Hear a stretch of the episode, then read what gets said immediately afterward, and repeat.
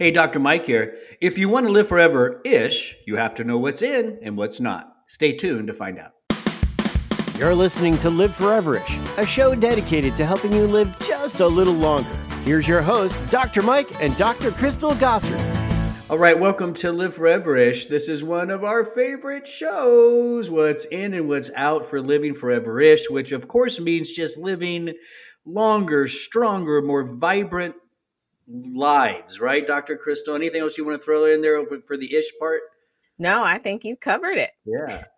You know, like we always say, it's, you know, I, I don't, you know, I don't want to retire and then die 10 years later. I'd like to retire and live a little longer and through those longer years do more and play golf and go travel, right? That's living forever ish. That's right. That's what it's about. It's about the quality of life in your mature yeah. years. In your mature years. All right. So today we're going to talk about three ins and one out. The ins are what you want to do or that you want to have or that you want to strive for. The outs are what you don't want and want to avoid or, you know, whatever that is. So in number one, love this topic sleep. yes. The ah, underrated like component to health, right? Yeah uh, so important, right? People know it's important, but they just won't. They won't do it. yeah. Well, because you can't. There's a problem today, and see, let me let me see what you think about this, Dr. Curlo. We, you know, on one hand, we're asked to be very busy, very motivated. We're asked to give a lot to our jobs, kids, family, da da da da da. But at the same time, now we're telling people, well, you got to sleep longer. I mean, it's like it's like it doesn't make it doesn't connect right, and so people do the other stuff, the living the life stuff really hard, and they kind of ignore the sleep part because you can't, you know, it's hard to do both. Right. My dad says his saying is you can't burn the candle at both ends of the stick. You just can't right. do it. And but uh, but we try and try and try. We do. But now you have uh, the American Heart Association has officially added sleep as the eighth key component for optimized cardiovascular health. And so it's a big deal. This in this just happened. Um, originally, there the the the risk factors was called Life's Simple 7 mm-hmm. um, it was kind of a presidential advisory to define ideal cardiovascular health based on risk factors. And sleep wasn't a part of that original seven. Yeah, yeah. Eh, listen, it takes a long time to change these types of guidelines and stuff. You know that, and the fact that they finally did, that's actually pretty big for the American Heart Association to add in another key component. is It's a pretty big deal. Yes, and I think that obviously people listen to their message and follow their guidelines, especially practitioners. So hopefully what I I hope this will move the needle in the direction where more doctors will start encouraging sleep and maybe even you know encouraging their patients to get tested for sleep apnea and yeah. and really focusing in on sleep as a component to overall health but specifically cardiovascular health yeah, there was a there was an observational study that just came out recently showing it was from uh, China showing that sometimes when people really need to nap too much like if you're so tired throughout the day that you got to nap and nap and nap that that could be linked to cardiovascular disease and stroke.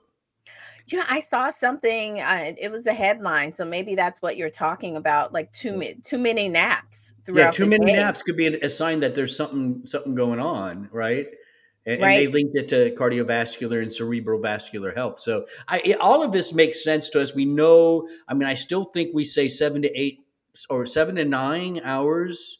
I think is kind of where most doctors recommend now, right? Yes, that is uh that and that's a part of the the guidelines that the American Heart Association uh, provided were the the actual hours, um, the number of hours that most adults would need, which is seven to nine um, per night. Uh, I do like that they also included children. So children require more. So your your child needs to go to bed before you. Yeah. 10 to 16 hours for ages Whoa. 5 and younger. Yeah. Now that that includes naps. So I know a lot of parents that are taking the naps out of the kid's schedule. Get make that kid take a nap. Yeah, yeah I, I, agree with that. Time for yourself. Yeah, yeah, because that one study that we just talked about, it was it, taking a nap here and there is can be very beneficial for you. their point was that there are some people that are doing it so much because they're not getting good sleep at night. Right. Like there's there's a difference there, right? Mm-hmm. So keep keep that in mind. Napping can actually uh, be very very beneficial. We've talked about sleep, you know, so many times. I think, but it's always helpful to use this moment to talk about sleep hygiene. Yeah. You know, you know, just simple things. We've said it. Go to bed and wake up at the same time as best you can every day. Yep. Have a right? routine. Have have a routine. Um, cut out the the harsh lights, or you know, get some dimmers that kind of come down as the as the sun comes down in your house, right? Um, yeah, get um, those timers. I, I got that. Remember, remember, I did that for Christmas gifts last year. Yeah, I sent some friends of mine who have sleep issues. I sent them these dimmers that follow. You know, you you you you know, based on where you live, you you you know, East Coast, whatever, and it goes by the sun, and the dimmers bring the lights down inside as well. Yeah. Well, that's nice. Yeah, cold, sleep cold right? That was kind of a yep. Turn off the get rid of the blue light from your tablet. Your get phone, rid of the blue lights. Um, don't you know move your alarm clock so you don't see the time like staring right at you like eh, it's now two o'clock in the morning and you're still yep. not sleeping you know that kind of stuff all right so that's good sleep hygiene um, uh, uh, uh, tips for you there and and yeah so in number one sleep love it makes sense to me i'm glad to see the american heart association um, actually add it to their list. All right, let's go into uh, in number two, which is interesting. Vitamin D for pain. Tell us about that. Yeah, so there's a, a study that um, that prompted us to use this as an in. And, and, I do believe maybe we can take this information and, uh, apply it broadly. Um, unfortunately, the study w- was looking at individuals with um, end stage cancer. So more of the palliative right. uh, vitamin D supplementation, but you know, well designed study, double blind, randomized, placebo controlled, multi center trial. And, and so there were 244 advanced cancer patients, all vitamin D deficient. Mm-hmm. And um, and so they were given either high dose vitamin D at the dose of uh, 4,000 IUs per day or placebo for 12 weeks. And they measured the amount of the opioids that needed to be administered to those individuals who received the vitamin D or those who did not. And those taking vitamin D had significantly lower increases in opioids during the study, which indicates a reduced uh, need for pain relief. Yeah, you know, advanced advanced stage cancers, um, you, you, can almost predict the increase in need of opioids in in these patients over time, right? You can almost predict that every couple days you're going to increase dose. You're going to increase dose again. Like there's this consistent pattern, but here you're saying vitamin D dampened that. It slowed that that increase down, which is which is pretty significant in this these ad, advanced cancer patients, right? That's that's really uh, nice to see. Uh, it's funny how they think four thousand units is high dose. I know, I know, Doctor Mike. I, I, don't. I mean, see, and I and I do wish again. So this, but this is important. I think when you're looking at, especially in supplementation, um, and, and, vitamin D is a great example of that. What I would like for them to do and, and, and to set the studies up to measure is is yeah, get them on a dose, but then reach a certain blood level mm-hmm. and then start measuring effect.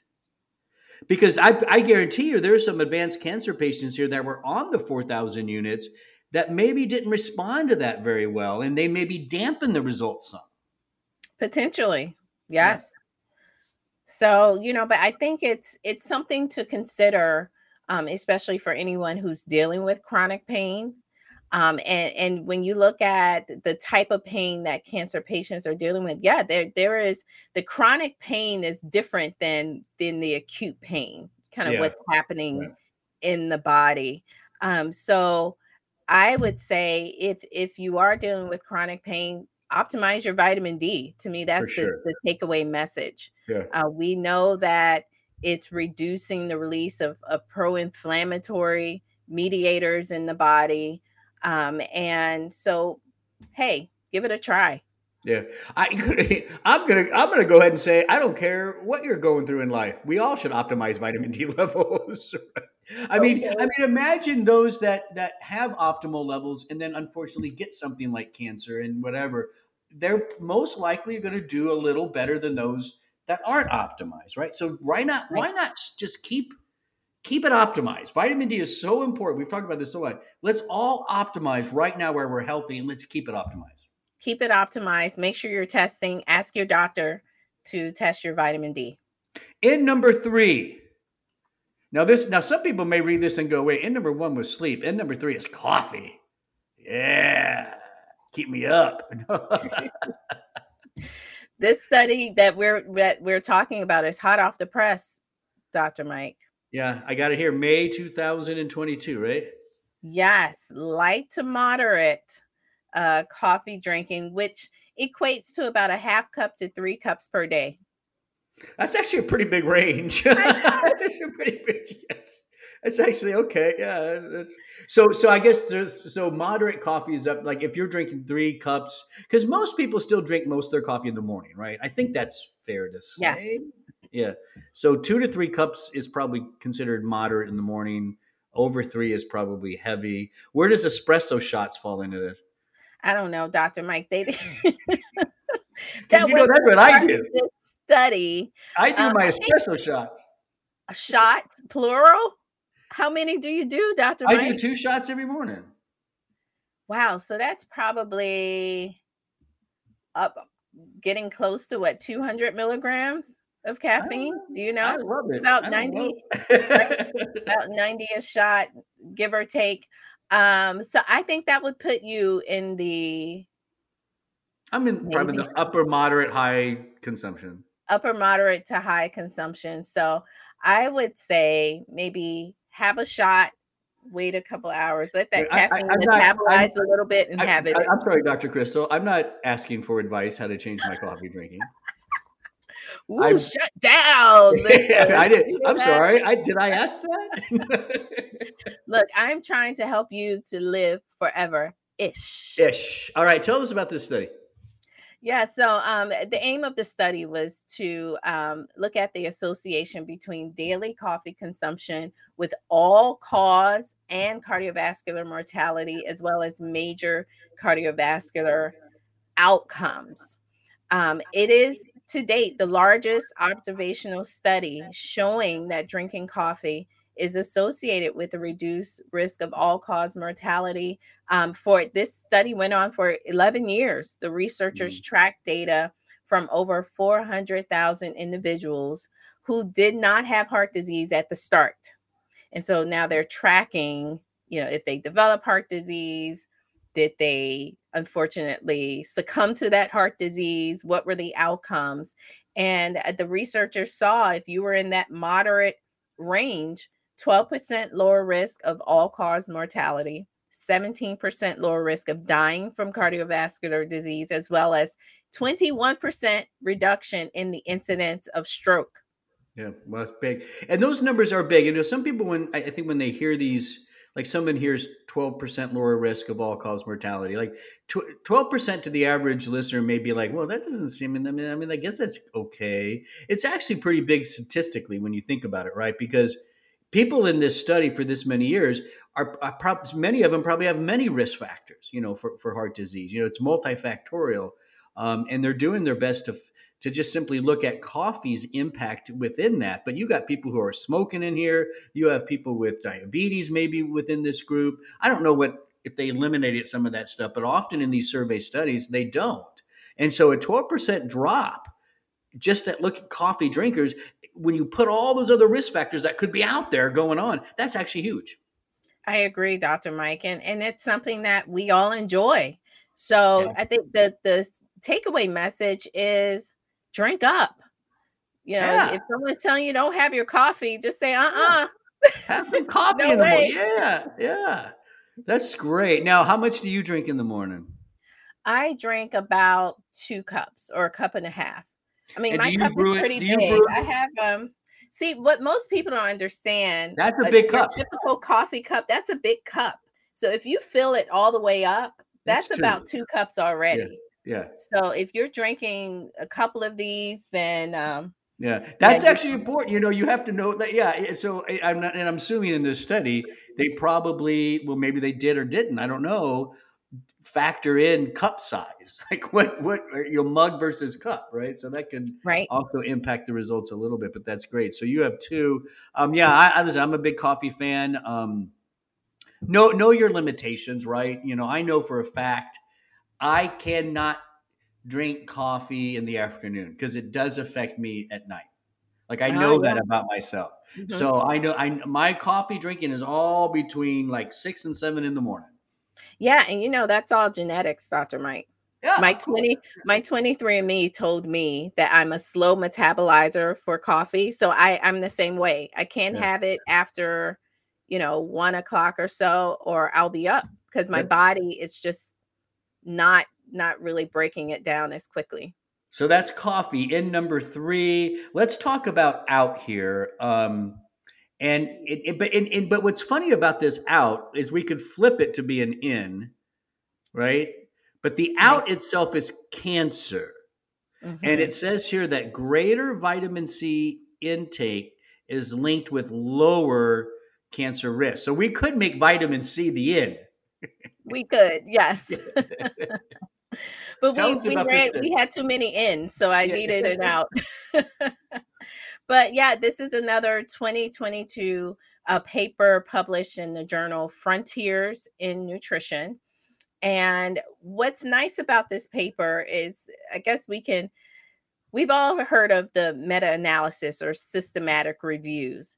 And this paper took those systematic reviews and did another review of the reviews. Yeah.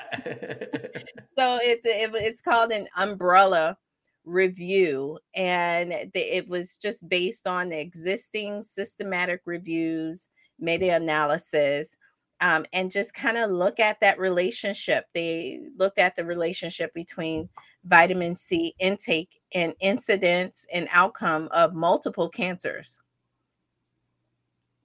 And in the study, they identified uh, 22 cancer outcomes within over 3,000 articles. Okay. And the results, the, the, yeah. there is an association between vitamin C consumption and lower incidence of cancer. And I, yeah. what I thought was nice with this, Dr. Mike, is sometimes with the studies we aren't able i we, i always dig i'm like what was the dose what was the dose yeah, what was the dosing yeah but that's kind of hard in these things right well what they found uh, they, they they were able to provide some dosing so minimum uh, minimal intake included studies it was approximately about 100 milligrams per day okay. now there were studies, some with more statistically significant effects. If if you add those in, upwards of 500 milligrams per okay. day. Yeah. Well, if they go by that, that 100 milligrams per day kind of matches the the recommended daily intake, right? So they were probably so a lot of those systematic reviews prior to this were probably looking for studies that at least did the RDA.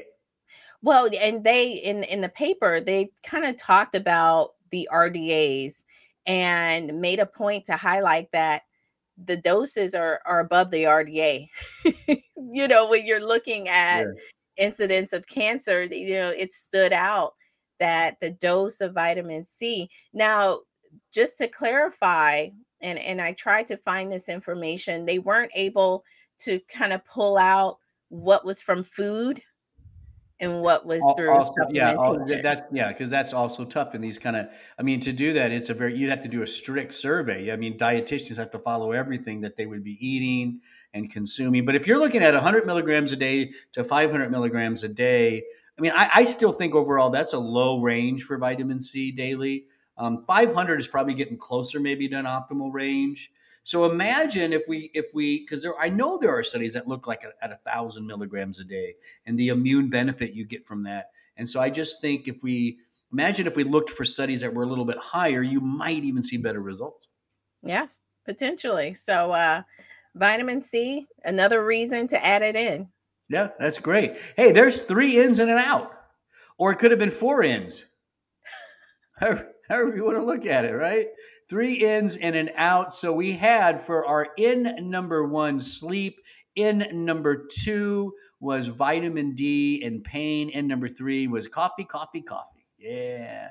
And then and then out or in number 4 was cancer or greater vitamin C intake is good. right. you kind of want to say that, right?